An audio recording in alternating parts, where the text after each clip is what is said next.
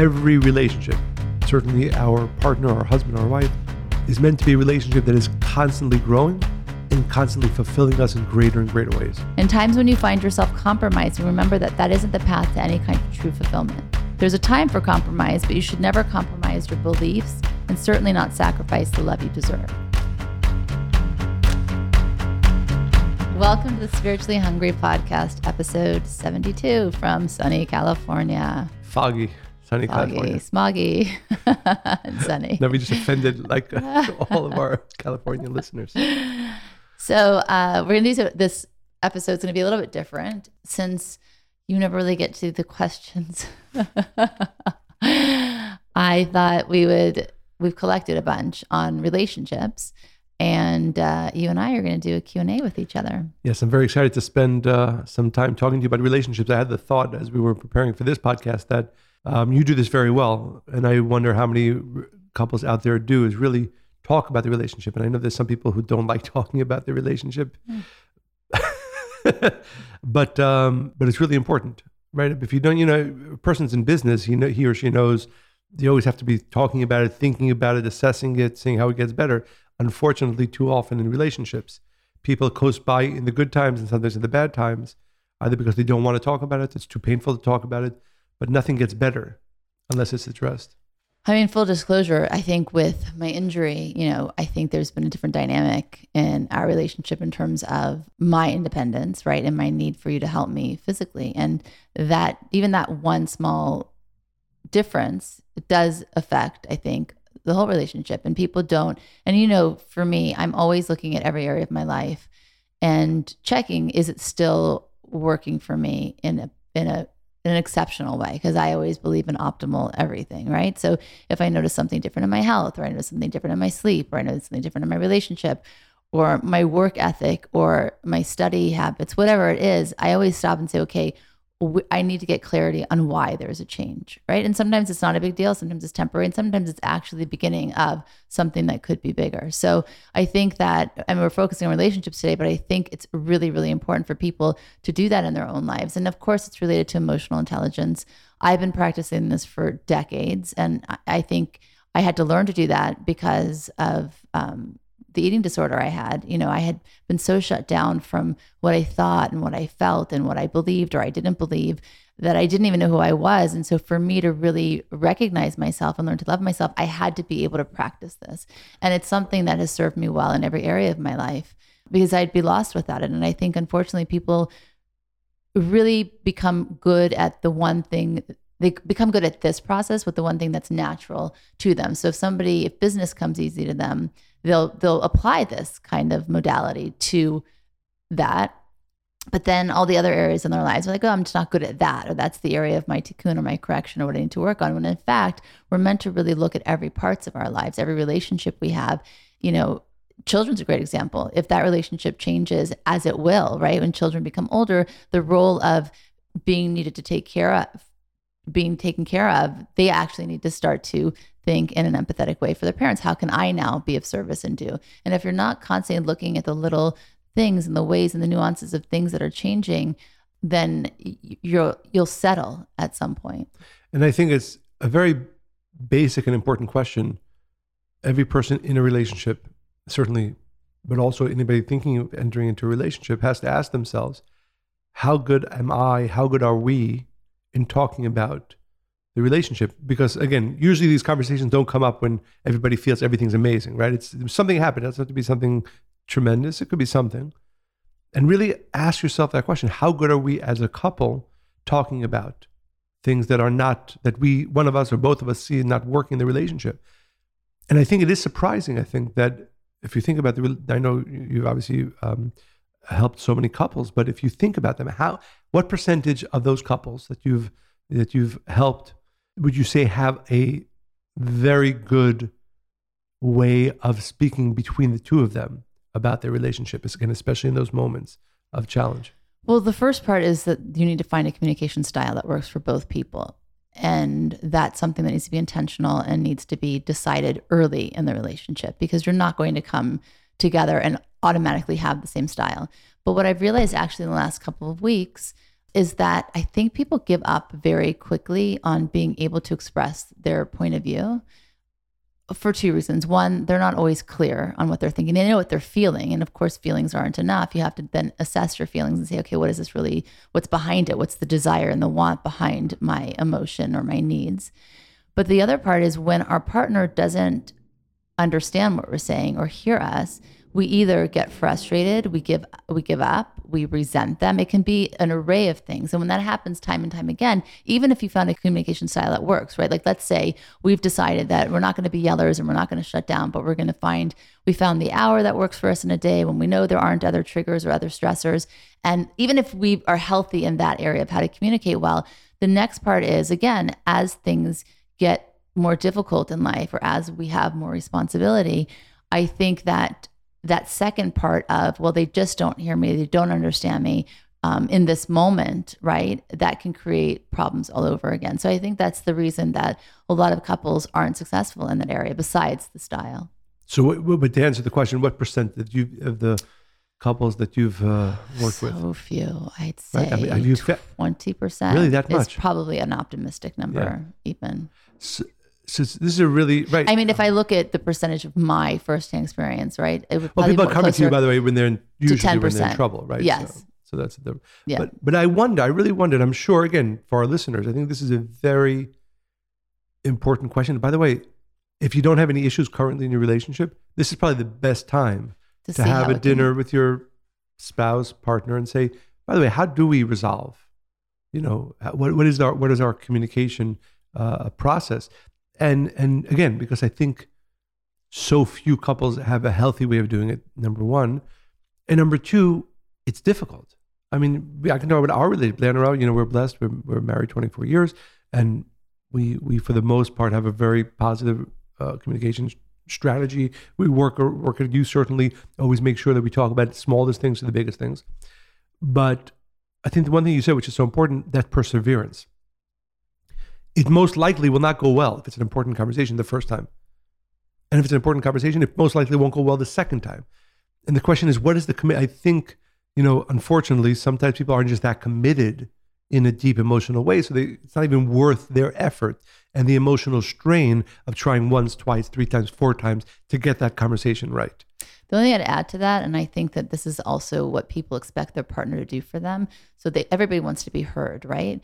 But if you uh, they're not able to hear you for many different. It could be ego, but also it could be that you just don't see your point of view. They might be stressed. Think, they might not have time. Right? It might be right. But I think on. the the the importance here has to be that you, as an individual, if you have something that you're really feeling that you feel you want to say and you want to share and bring your partner in on, go back to yourself and say, okay, how can I say this in a different way? How can I get clear about what's going on in my mind, in my soul, in my heart to be able to better express it? Because I think often we expect our partner to help us get clear or we ex- expect them to just hear us automatically. And if you if you're not successful like you said don't shut down don't give up but really go back within and say okay where's am i really clear right? And right. once you get really clear i feel that you'll be able to better articulate what it is that you desire in the relationship. I think that a lot of it also is people of course may love each other but they might feel lonely in the relationship for an array of reasons. Maybe there's another child that's coming to the mix or there's a, a more responsibility in the office or and it's not that the partner wants necessarily to give less time or energy but that's just what happens. So if the other can say okay i'm really clear about how i feel right? And so what are some ways we can find a solution to this without the blame of you know it's your fault that you know we're in this situation? Well, i wanted to add really three points to what you said. One is that we're going to get to the questions One is that, but this is really, I really think this is so important. You know, having witnessed you working with so many couples, this is this is maybe one of the most important foundations of a relationship that has the chance of really continuing to to to thrive. One that you before you go into this conversation, be try to take the time really because usually we're reactive he or she just did something that upset me, I'm going to talk about it. That is probably the worst time and the worst way. So to really take the time, because it's really important for the individual bringing up the conversation, who probably is experiencing some sort of, of hiccup in the relationship, to be really clear why am I feeling this? Where is this coming from? Really, really important to really take the time. That would say that's number one. And the second thing you said, which is so important, is how you do it. How you do it. How do you do it in a way that they will hear you? And I'll give an example where just this morning, I don't think our kids mind anymore that we mentioned their names. So Well, we can we can we'll guess that they're not listening to every single episode. Hope, back yeah, hope- well, hopefully they are, and hopefully they're not. so, our oldest daughter did something in relation to our youngest daughter that I didn't think was the right way to behave towards her, and I, I raised my voice and I told her, and then afterwards she had she she got really upset about it. Okay, then you and I spoke, and I said to you, and and I, I was I have to say I, I want to pat myself on the back. I'm very happy that at least in this regard I, I come to you, and really I really want to hear. You know, did I do it in the did I do the right thing? Did I say the right? Was it the right we thing to say? We both do that with each other, and it's really amazing that we can check ourselves about our parenting skills and our relationship with our children, and and we can be objective. I think in giving the advice or Right, the response. Right. So you said two things. You said, yeah, it was the right thing to say, right? Because this is a pattern that we're seeing that we really need to address. But probably the way that it was delivered was probably not the best way. And um, hopefully later this afternoon, I'm going to correct and that. that she needed more context to your response. It wasn't just about this moment; it was about other things that you're seeing as a theme Exactly. in her behavior. But I think that th- that second part, right? Those two are so important. W- Really take the time to understand what am, what really am I feeling? Where is it stemming from? How much of it also, by the way, is something I'm going through that is that is separate from my partner? How much of it is affected by them? Really, to really take the time. Don't just rush into a conversation, and not just not don't rush, but really take a lot of time to to really come to clarity for yourself. The second thing, which is how, and that is again almost as important because if you're delivering the right message in the wrong way or delivering the, the wrong message in the right way, both of those won't work and certainly won't help the relationship thrive. Especially since, and this is the, the third idea, that most likely we are all humans. We all have ego. We don't like to be told that we're doing something wrong, even if in some deep way we know, or even in some obvious ways we know. The likelihood of the first conversation going well is very, very minimal. Very, very minimal. Well, because the person's probably still hurt by something. There's emotion, right? Well, the receiver, I'm talking about the receiver as well, right? yes, Right. Who, who might not even be aware that you, you're feeling this. right.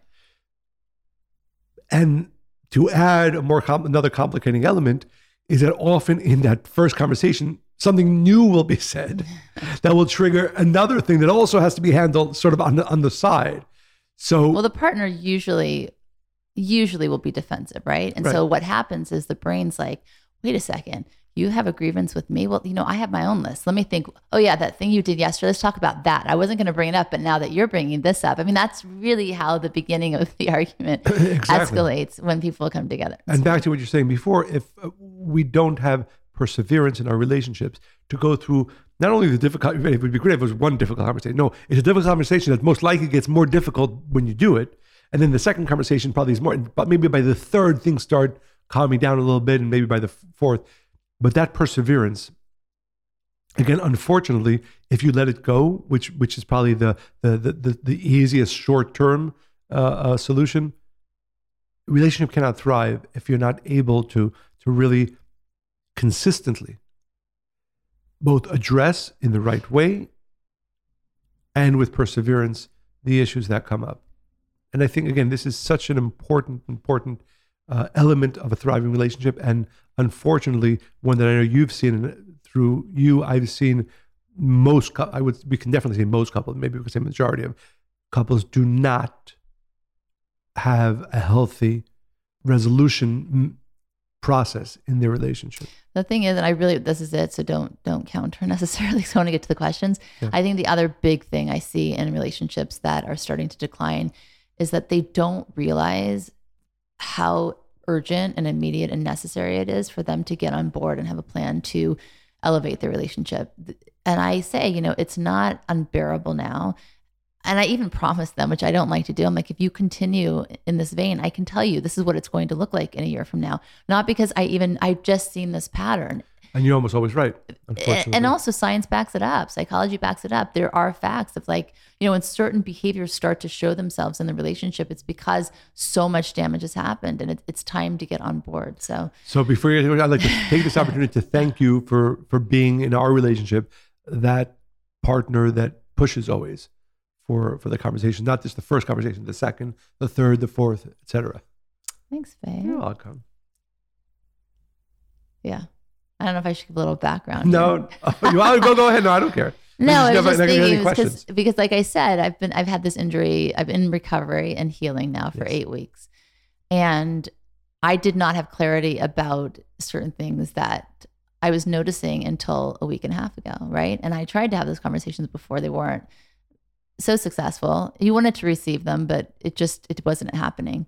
And then when I had the clarity, right? Because I kept going back to myself, that advice I just gave to our listeners. Okay, he didn't hear me. I know he wanted to hear me, but he didn't hear me and I don't feel heard. So what is it? And then I kept asking the question. and I finally got the clarity. And then I came back and we had that conversation. It was a beautiful conversation. You did hear me. I felt heard and we felt even closer and it took our relationship to the next level. And and by the way, when I say next level, like this is what we do all the time with each other, right? Next level, next level, next level. Uh, and that's how you have an amazingly strong relationship. So And I'll just add one more thing before you hit the question. Is that like you just said that? I don't want it, don't want it to be missed.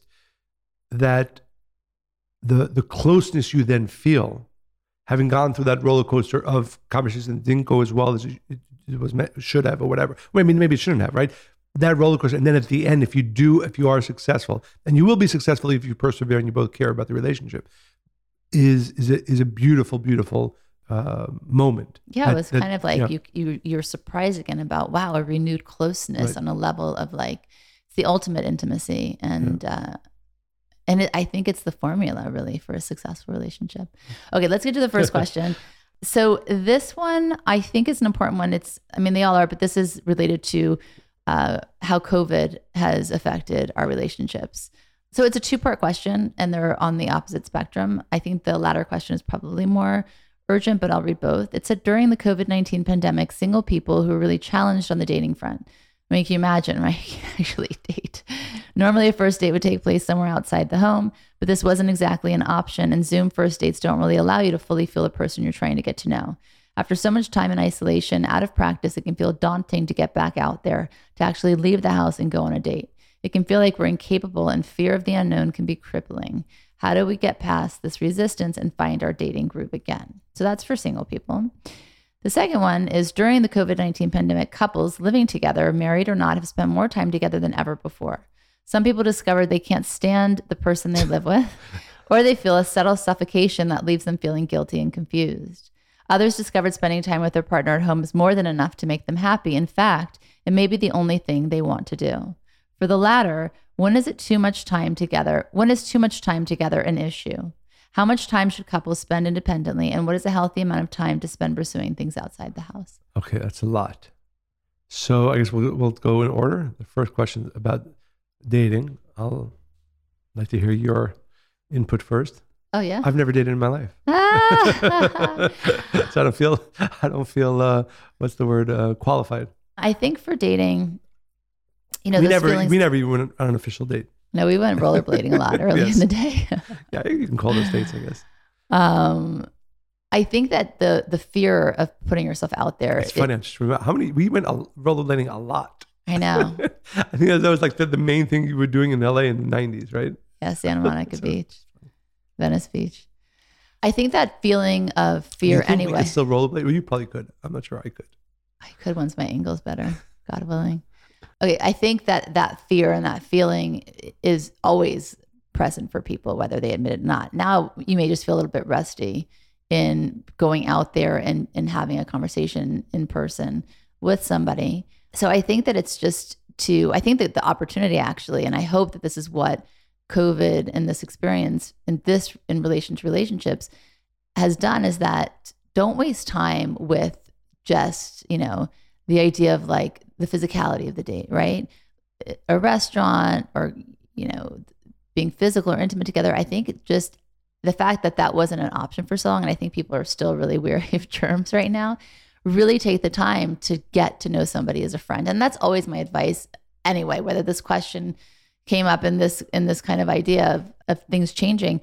But if you really when you go on a date and you're you're not thinking right because we have our list of is this person um, does it match my list right are they successful are they good looking Do we have things in common, which I do think that's important. And all of these things are important to some extent. But instead, I think the question should be how am I feeling right now sitting with this person?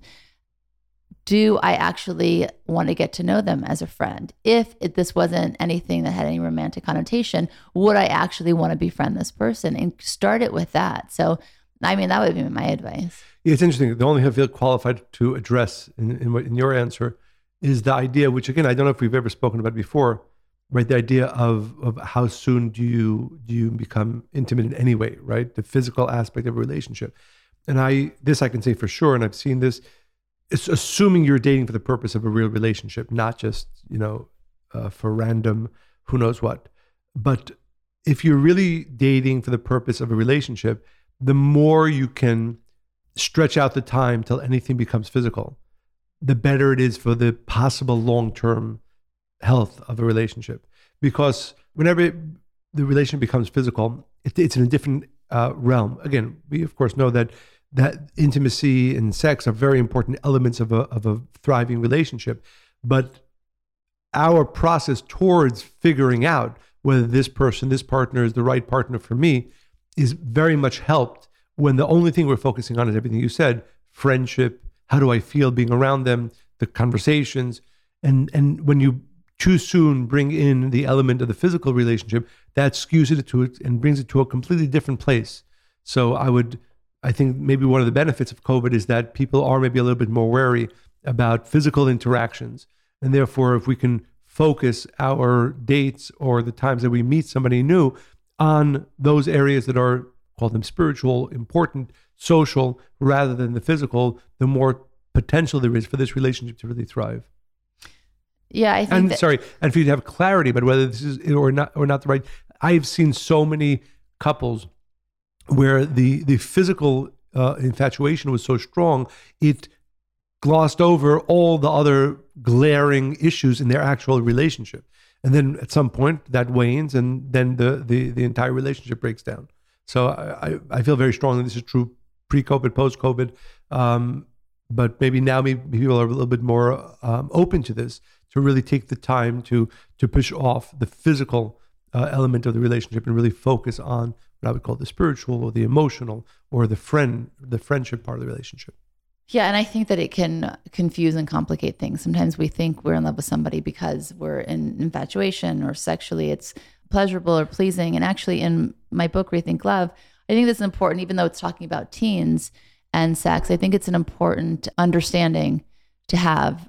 So I wrote that many partners bring baggage from past sexual relationships into present.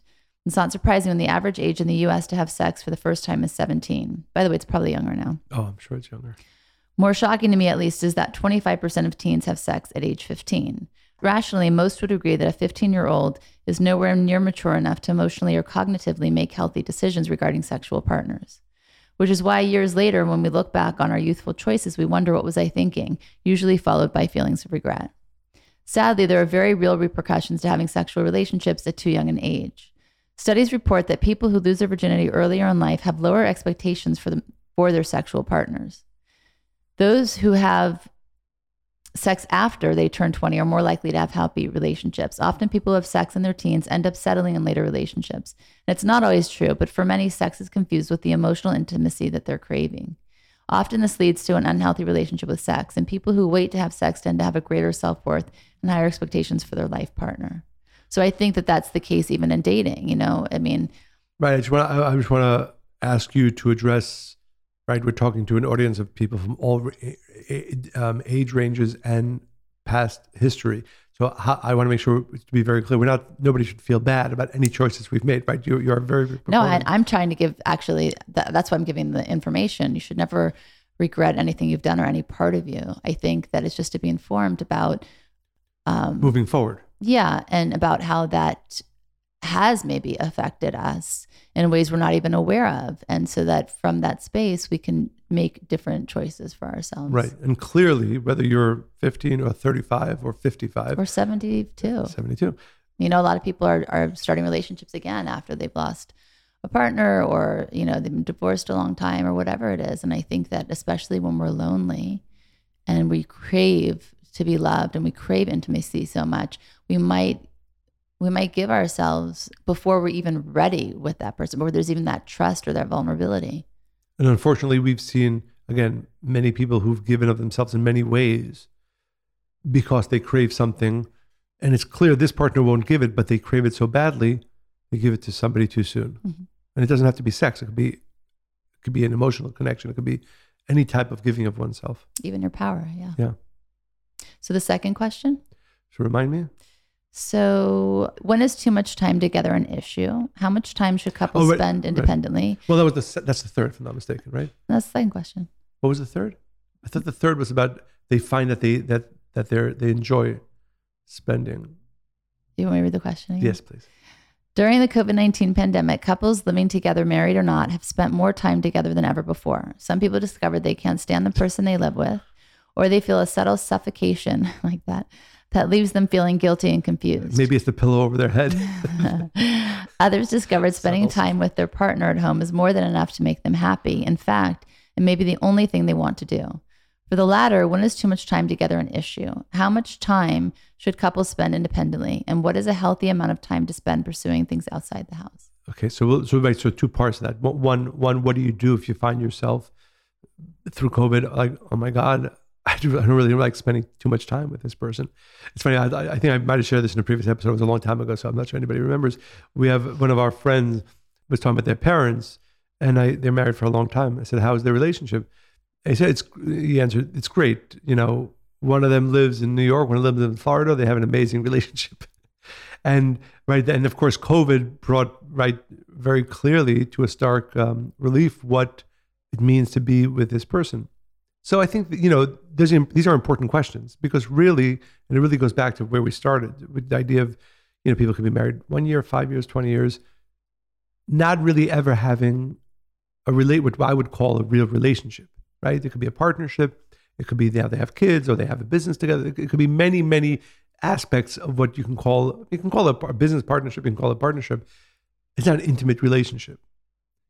And if that has not been the reality, meaning that they have for a long time been intimate in their emotional uh, relationship, then yeah, mo- very likely that spending more time with somebody who you're not really that close with, even though again you've built a whole life with them and so on and so forth, is not going to be pleasurable. Mm.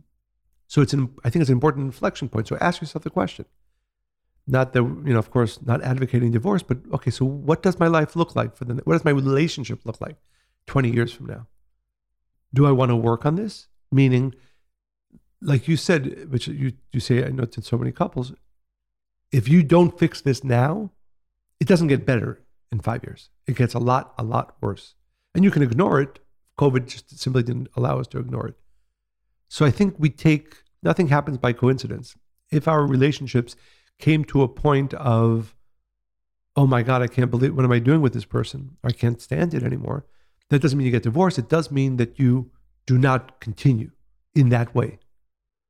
Really taking the time to think. Well, it's a something needs to change Exactly. now. Exactly. But that change isn't just one of us making a decision. It has to be a mutual, continuous conversation and everything. And by the way, before I forget, if you have not yet read Monica's book, mm-hmm.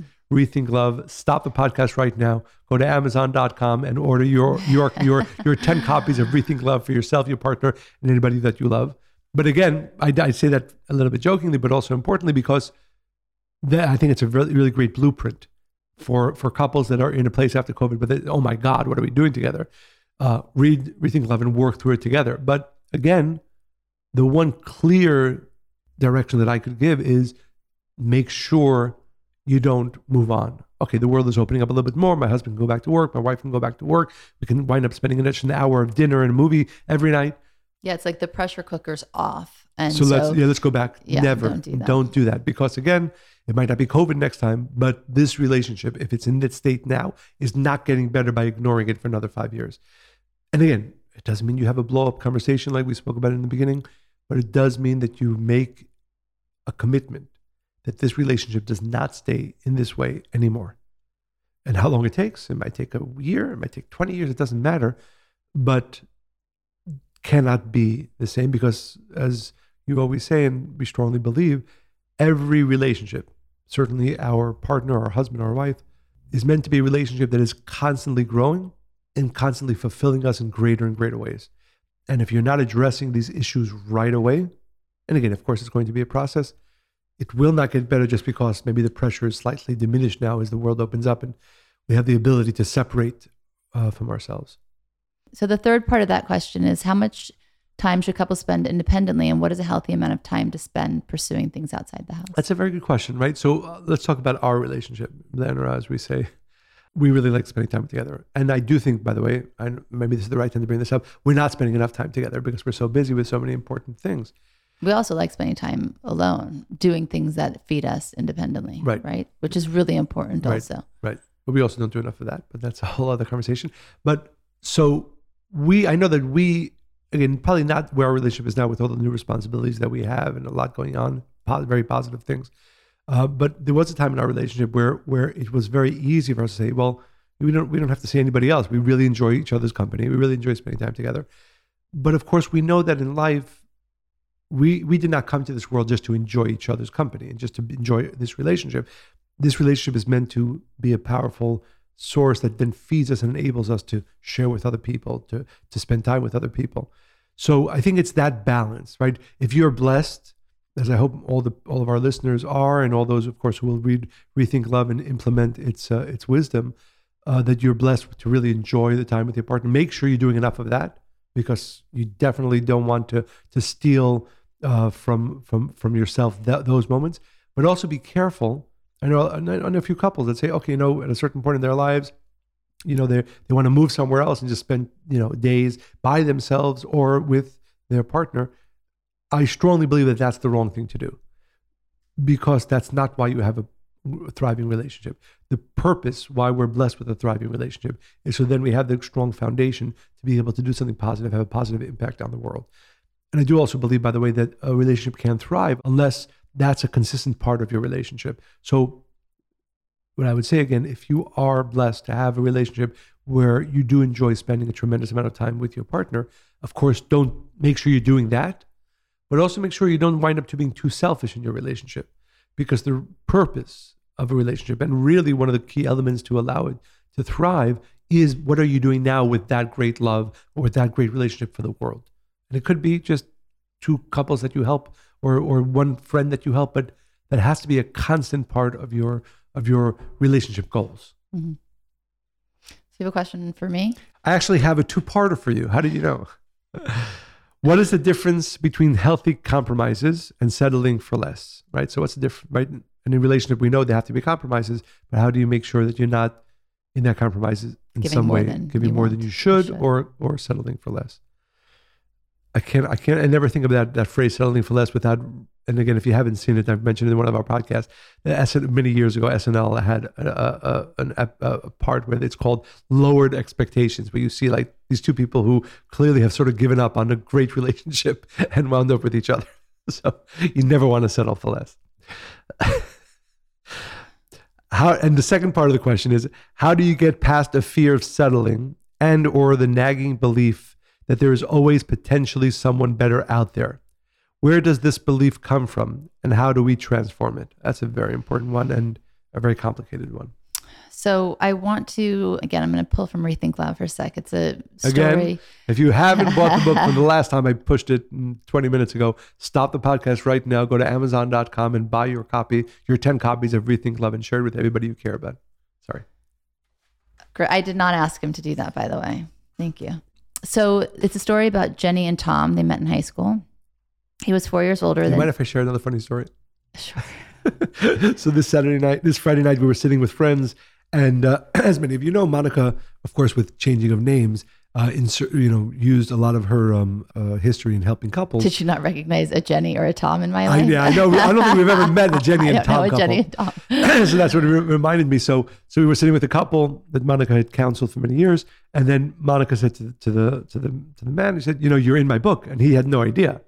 So he said, "Where?" And Monica's like, I'm not telling you because he had clearly had not read the book yet. You have to read the book. I mean, if I tell you where it is, you'll just read that chapter. I want you to read the whole book. So, so he spent like a whole day. I gave him a hint. I said it's about it has soup in it. soup in it exactly. So, so he spent a whole day looking for it. He finally found himself. Well, he was guessing. Funnily enough, he was guessing In the, the wrong, wrong- chapters, and the one that he was like, "No, that's definitely not me," was the one, of course. That's very funny. But what's funny is, by the way, I'm not sure if he was happy about it or not. anyway, but the names have been changed, so no, so you can't have don't have the right to be upset. well, no, because then he did. Uh, he did actually write to me today asking Oh, to meet uh, with Nice. his partner. Nice. Okay, so Jenny and Tom met in high school. He was four years older than she, popular and very handsome. Of all the girls he could have picked, and there were many, he chose her. She stayed with him even when she went off to college and he did not. Tom didn't have high, high aspirations for himself, nor did he expect much from her, which represented a huge difference from the family she grew up in. Jenny had felt constant pressure from her successful parents and two high achieving older siblings. Her husband offered a welcome relief from that intensity. He gave her the unconditional acceptance and encouragement that she lacked at home. It didn't matter that he was a functional drug addict. As the years went by, Jenny inevitably began to feel a new kind of pressure. She was now supporting a household which included Tom, a son, and Tom's growing drug problem. She finally put her foot down about the money he was spending on drugs and cut Tom off. Desperate, Tom set up a hidden camera in their bathroom, filmed Jenny taking showers, and sold the videos online to pay for his drug habit. Wow. The horror she felt upon this discovery finally shook her awake. It's an extreme example, but illustrates an important point.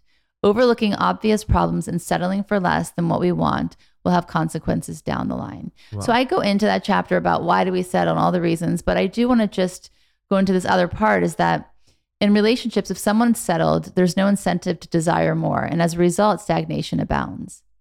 You are deep into the almost. And to find your way out, you must recognize what you truly want and then take steps to go after it. In times when you find yourself compromising, remember that that isn't the path to any kind of true fulfillment. There's a time for compromise, but you should never compromise your beliefs and certainly not sacrifice the love you deserve. So I think that this is where compromise and sacrifice and settling, right, it can be confusing because when you stop going after what you desire, what you believe for somebody else, that is sacrifice. There's no compromising in that, right? Compromising looks like this is really important to me and this other thing's really important to you and we need to figure out a way of how to navigate that without one person feeling like they're giving more than the other and i think a, a really great example and we did this early in our relationship the way we would compromise is that if something that we both wanted to do were two different things right but that one thing happened to be more important to you right it wasn't the end of the world Right. for me in that situation, we would do it what you wanted, and vice versa. If there was something that really mattered to me that you didn't desire to do and that you found unimportant, you would still then compromise and say, "Okay, we're going to do that," and we would take turns, you know. And that's really, I think, I remember that that moment when we did that for the first time, and we both felt good about it, and we've continued now. You know, I think that was like about seven years into our marriage, or four years into our marriage, something like that. But that's that's really what it needs to look and feel like. That's that's really important. Really, really important. That right. And just to repeat what you said, just because it's so important, that compromise is when you're not giving up something that is fundamentally important to you, either a dream, a desire, or a purpose. And certainly when it's clear that one uh, one one of these things is more important to one of the partners than the other, then of course that's the right time to compromise. Also, of course, when it's not that important, right? Just ego, we'll call it, right? So, so he or she, you know, is asking me to do this, but the only reason I don't want to do it is not because it's something really fundamentally important. It's just my ego doesn't want me to do it, or doesn't want me to to, to let go of it. But on the other hand, of course, when something is fundamental to you, like uh, I know we, we've had many times where a couple would come to you and they would say, you know, one of the partners is not interested in spirituality or is pursuing a spiritual life, and one of them is. And the thing I always say to to the other spouse is, let's assume we're talking about golf. Golf is really important to your husband, and he really wants to talk to you about golf. Now, you don't care about golf. You never want to play golf, but if you love him and you know he enjoys it so much, of course you want to support his golfing. Of course, within reason. You know, it can't take away from from from too much time in your relationship. But that's I think if you start viewing it that way, I, I want to support, and this should be the consciousness. I want to support what is really important to you. I don't want to support if it's not that important to you and if it's if it's impinging on our relationship. And I think coming to that balance. As by the way, I think you're right. It's not always clear. Is this a compromise or is this settling A sacrifice. or a sacrifice? Because I think settling is a whole other thing. I think settling is when a person doesn't believe they deserve what they really want or they don't deserve the best of a relationship, the best that life has to offer. So they settle for at least this person loves me, or at least this person, like J- Jenny and Tom, Or at least you know, this person is- has a pulse. is different is different than my parents right it's a welcome relief and that might be the case but it doesn't mean that you go all the way into a lifelong commitment with that person right so so there, there are three really different Right. So I think so. Again, I want to. Some people complain about me interrupting you, so I want to make sure I'm not make it clear I'm not interrupting you. But I think what you said is so so important. I don't want. I think sometimes when you see something quickly, people hear it and it goes past. So these three things, right? So compromise, sacrifice, and settling. So compromise, and I do strongly recommend every one of our. By the way, if you're in a relationship, if you're married, sit down with you next time you have a date. Sit down and go over these three where do we compromise? Where should we compromise more? Meaning, what are the things that are either just ego or not that important that we can, in some way, give up for each other?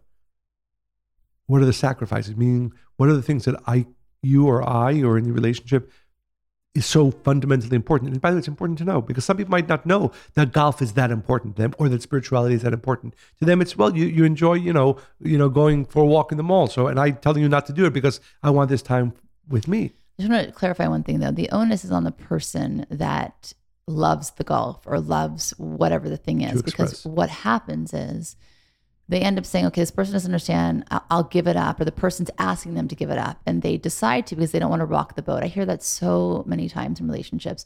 You know, happy wife, happy life. I- I'm sure there's one for men too. By the way, I hate when people say that I hate it. because too. it's usually an indication of a not a great It means relationship. you're miserable, by the way.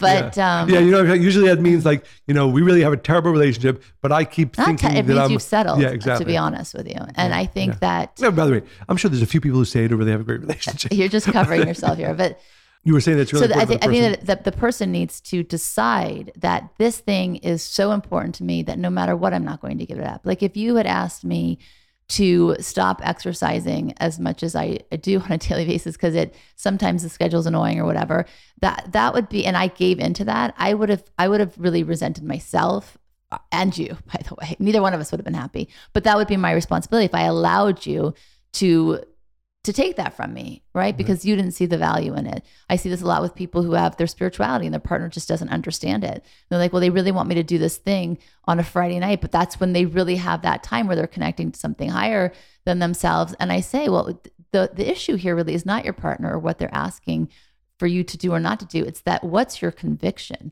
How much do you really know what you love and what you really want? And why are you so willing to give that up so quickly? And you can't blame anybody else for that. Unfortunately, people do that. That's the first thing they do in relationships. But that's it's really a point here where I think all of us have to say, okay, what are the things that are absolute for me? Doesn't mean I won't be flexible in it, right? Maybe I'll still have my practice on a Friday night, but it doesn't have to be at my house at a seven o'clock. Maybe you'll go somewhere else and you'll do it at five o'clock, right? I mean, there will be flexibility in it, but you have to know what what you believe in and be able to honor that and respect that. again, a very important point that you made is unfortunately, too often we're not really clear, even within ourselves, what are my fundamental needs and what are the things that I can that I can do sac- compromise around. And unless you have clarity about that, everything becomes important or everything becomes unimportant. And both of those will be a problem in the long term. Whether you give up too easily on the fundamental things that you're not clear about, or you never budge on the non important things that you should be able to compromise on. And that conversation, that internal conversation should proceed or should be constant, really, and precede the rela- the conversation we then have with our spouse about whether this is something that I can or cannot compromise, do or do not want to compromise. Because you said again something really important. Unfortunately, we've seen this as well. People who compromise on what is fundamental to them build up resentment, and that is going to ruin the relationship. If not tomorrow, next year, five years from now. And then you know what's going to happen? You're going to end up doing what you wanted to do in the first place. so all of that was for nothing. There is a great parable from uh, a long time ago that explains, again, the consequences of settling, right? Not having enough belief that you're deserving of good things. So I'll just read that quickly with your permission. I know you're looking at the clock, it's a little bit long. Not quickly. Take your time. Okay, well. Hundreds of years ago, somewhere in Eastern Europe, there lived an impoverished couple, Joseph and Rebecca. Their home was a little more than a shack, and their only possession was a scrawny cow, from whose milk they fed themselves and earned a meager living. One afternoon, Joseph heard a knock on the door, and when he opened it, standing before him was a man widely recognized as the great Kabbalist, the Baal Shem Tov.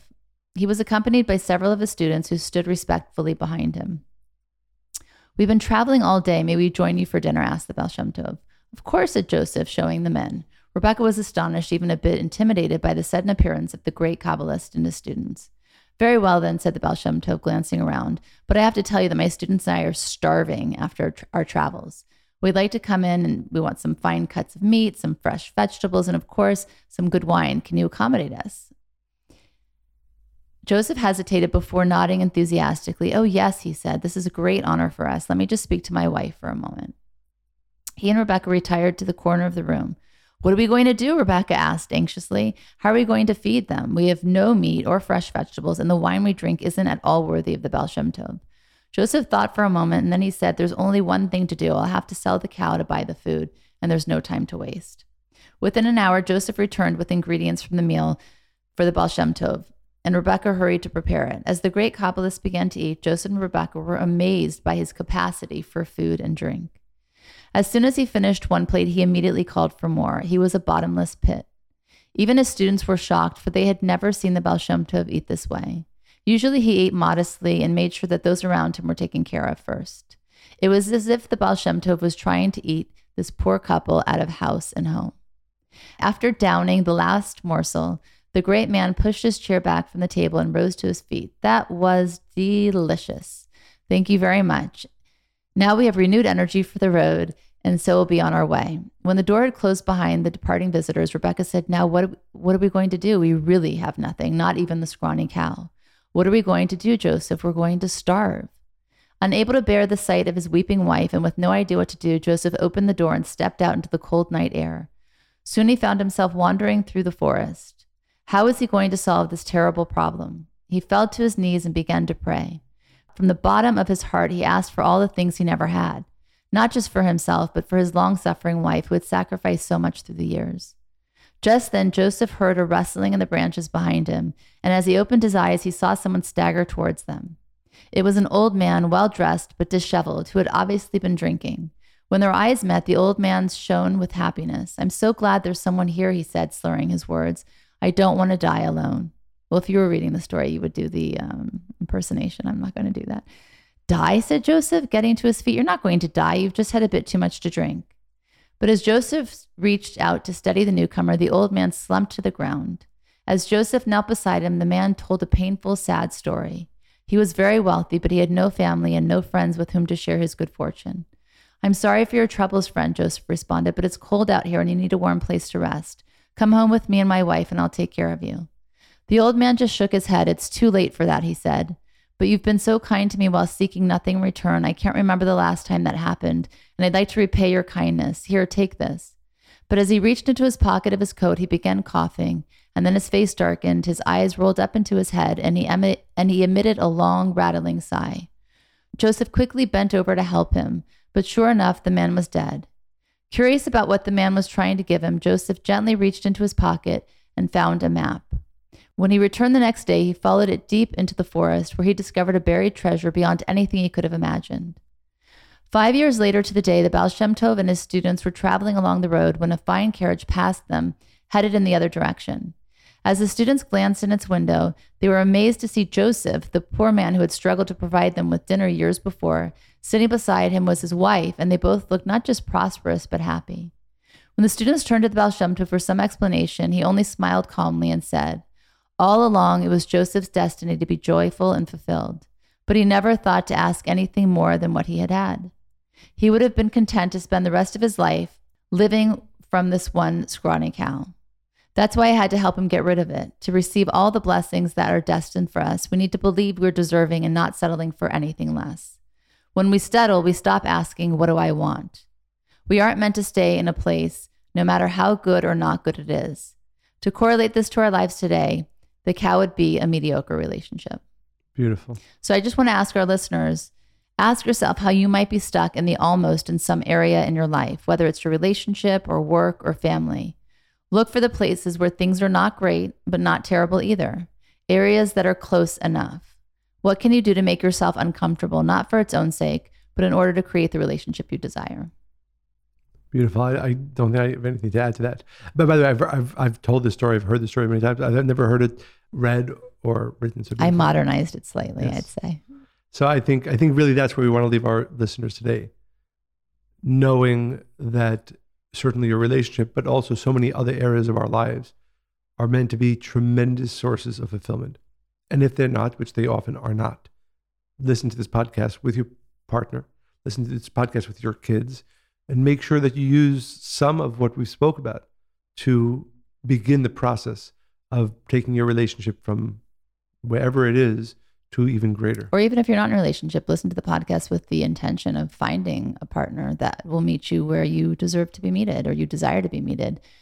You know, if you don't have kids, I mean, just any any relationship. I mean, it's it's it's not only for romance.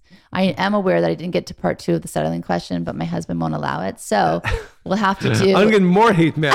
Now oh, You're now I not get all this hate mail about cutting you off. Now I'm going to hate mail You're not getting hate mail. You're getting uh, suggestions. I'm joking. Um, I'm joking. so we will do another. We have so Yeah, many more questions. I think we're really, really good. So maybe next episode or the one after, during this holiday season, you'll have time to kind of you know listen to this, but also put energy towards improving things. yeah, it's probably, probably the apropos time because, again, there are going to be couples or uh, uh, relationships that are going to be spending more time than usual, hopefully, over the next few weeks.